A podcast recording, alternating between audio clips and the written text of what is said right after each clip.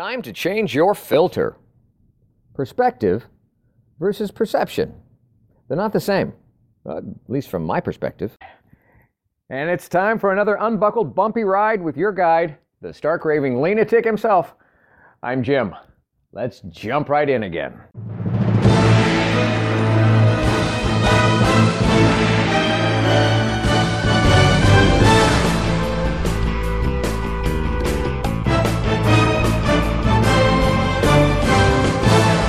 Welcome to my podcast based on my brand new book, available on Amazon Live Life Lean. L E A N. It's a year long guide to gratitude and our daily grind. The book that combines some timeless wisdom from a whole lot of the world's wiser people with the reflections, reactions, and wisecracks of the guide's author, me. And it guides you, the reader, through the simplest system for a happy, healthy, authentic, and genuinely grateful everyday experience. I urge you to get the book. Of course I do. I wrote it. It's either at Amazon or at my website, ammpurage.com. A M M P U R A G E. But even without it, let's make next week better than last, our next year better than the past, and get started now with today's episode of.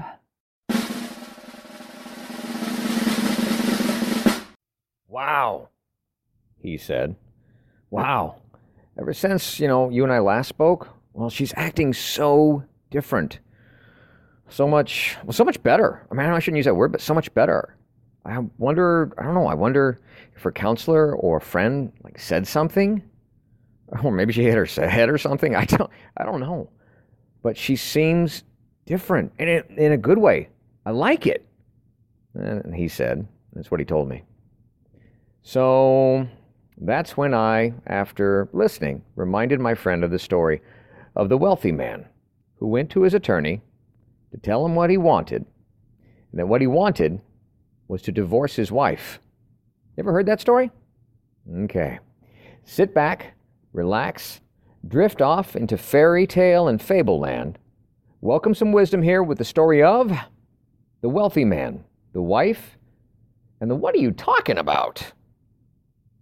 So here's how it goes a man with a lot of money and a lot of worldly possessions had decided, for whatever reason, that he just couldn't take his marriage the way it was anymore, and he wanted a divorce. So he went to his attorney, lifelong friend and attorney, and told him. And the attorney said, Are you sure? He says, Yeah, I'm sure. I've thought about this. He says, Okay, here's what I want you to do. The attorney said, It's going to take at least a couple of weeks for me to get everything in order. And you want it to be in order, and you do not want her to see this coming, do you? He said, Well, no. He says, Okay, you can't tell her for at least a couple of weeks. And the man said, Well, I don't know. He said, Listen, unless what you want is to lose everything that you've survived and worked for, I need you to go back for the next couple of weeks, all right? And not say things. As a matter of fact, what I want you to do, she can't have any suspicion, the attorney said. I want you to go back and I want you to act towards her like you are just the happiest husband on the planet. Regardless of what she does, regardless of what she says, I want you to go back and give her no clue, no inkling, no slightest idea, okay, that you've spoken with me and that we're doing this. It's important, it's crucial if you're going to be able to survive this. The man said, okay, I don't know how, but I'll do it. So the man goes back and looks for every opportunity to be nice and thoughtful and cater to uh, his wife and uh, you know the first week passes. And he still hasn't heard back from his attorney who was supposed to call him. So he continues on into the second week. And he is doing things he hasn't done for years. Uh, he is pulling out chairs and holding doors. And he is complimenting outfits. And he is um, trying to give her the appearance of somebody who intends on staying married and is madly in love forever. Well, by the, about the end of the second week, he gets a phone call, a message from his attorney. His attorney says, "Hey, um, uh, what we spoke about, give me a call. Uh, I'm ready on my end." And uh, so the the man, the husband, uh, calls back the attorney uh, immediately, and he says, "Hi, I got your message." And the attorney says, "So great, got you all set up, got everything squared away. She won't see it coming. Come on in. We can start the process. We can serve the papers, okay, and we can get this divorce rolling." And it was silent for a second there. The man said, Divorce? What divorce? Why would I want to divorce the most wonderful woman in the world? Hmm. It's amazing how she changed during that time frame, isn't it? no. Well, maybe she did. Maybe he did. Once again, that's the story of how when someone wanted a divorce, his attorney sent him away to treat her like a queen. In his eyes, she became one. Now, my friend had already heard this story. I'd told it to him before. We talked about it. Long time ago. I mean, a long time ago. But this time, it resonated with him. He said he didn't remember it sounding and feeling the same way and making the same sense this way, this time.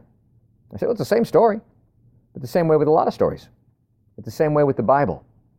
You know, we'll hear and read things that seem different now than they did before, but the Bible never changed. Listen, the Bible hasn't changed in the last decade. But somehow, is it possible that we have? See, we changed, so how we hear it impacts us differently. We get the chance to change and choose to give the message another chance. Or we could sit there and expect the truth, the timeless truth of God and the universe to change till it's comfortable to fit us. Oops.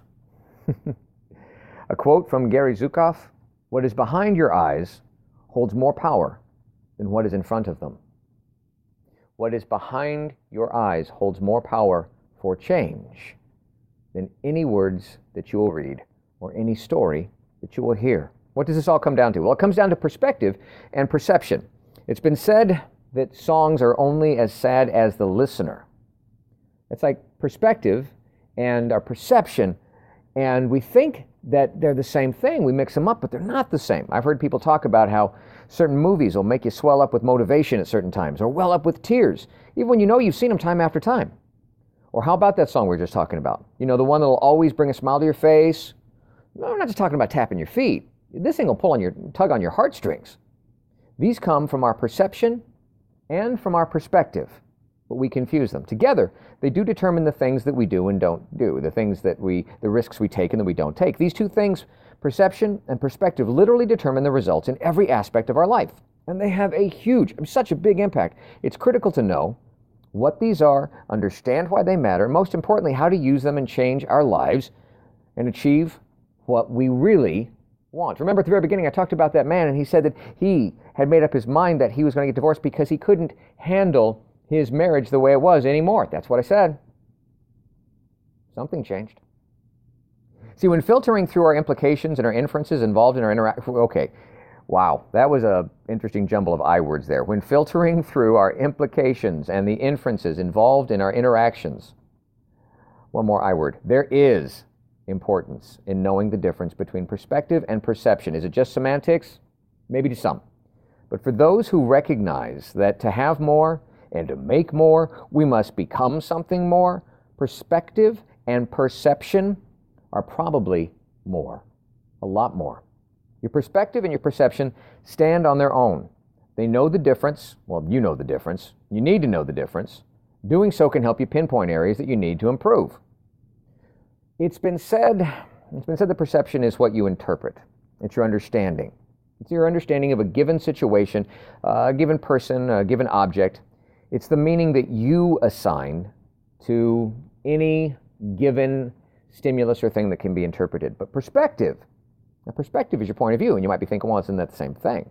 The perspective is the lens that you see the world through, and it determines how you view yourself. It determines how you view others, and it determines a high percentage of everything else around you. Like that whole glass is, you know, half something thing, you know? Some people, the glass is half full, the glass is half empty. Your perspective, okay? Well, when it comes to it, your perspective, whether the glass is half full or half empty, your perspective is I see a tall glass or I see a small glass. And that tall glass or small glass might be half empty or half, or half full. And that's the perception part. But the perspective is the literal of what you see. Your perception is that the glass is half empty or that the glass is half full. Or, as I've always liked to say, that the glass is 100% full. It's half full of water, half full of air, and you need them both. I need them both. Again, it's entirely different to, to stop and think about that than it is recognizing right now the difference between perspective and perception. Okay? Depending on that, wow, was that all over the place? Listen, okay, whoop, snap back, go to gravity. Okay, here, let's get back to reality here. what comes first, our perspective or our perception? Now, you may think it's your perspective, your, your point of view, okay? We'll get into that. I'm going to talk to you in a second here about what my perspective is, and I think it'll help you relate to what your perspective is and understanding it. You may think that it's your perspective that comes first, your point of view, that it determines your perception, what things mean to you. In reality, it's the initial perception of our reality that controls our perspective. Our perspectives come from our perceptions, and our perceptions are then created from our beliefs. Give me an example. Here's what I was talking about. Here's the example. My perspective. My perspective is that of being a man, a male entrepreneur, a husband, I'm a father. I believe I'm a very spiritually based, founded, very spiritually grounded man. And that's the perspective from which I see things, where I come from. Now, my perception is seeing the filter through which my mind and my emotions they process things. Like like making this week better you know i've said before make this week better than the last make next year better than the past. That's not my perspective. That's my perception because it's a better it's a quantifiable. It's a how this refers to that. I'm sure there's a lot of male entrepreneur father husbands who don't see that patient approach the way i do. They come from the same perspective male entrepreneur, father, husband, spiritual, but they have a different perception. See, I'm sure there's many people out there who this very week, they want to make this week better than last. They want to make next year better than the past, but they don't happen to be male business owners or parents. They come from a different perspective. The position from which they are to see things takes different effort for them to massage and change than does the perception, which is their filters, their values, their morals, their ethics, etc. So, how does it do any good, or how do we go about doing good by changing either, or changing both? Or should we? I mean, what's the advantage? Well, go back to the story of the wealthy man, the wife, and the what are you talking about? As it relates to the order and the effect, your perception leads to your perspective, and then your perspective leans on your perception. See, perception begins what we see, how we embrace it or how we reject it from infancy, from childhood, long before we put a label on ourselves. And that's a whole nother podcast about labels and genders, and I'm not going there, all right?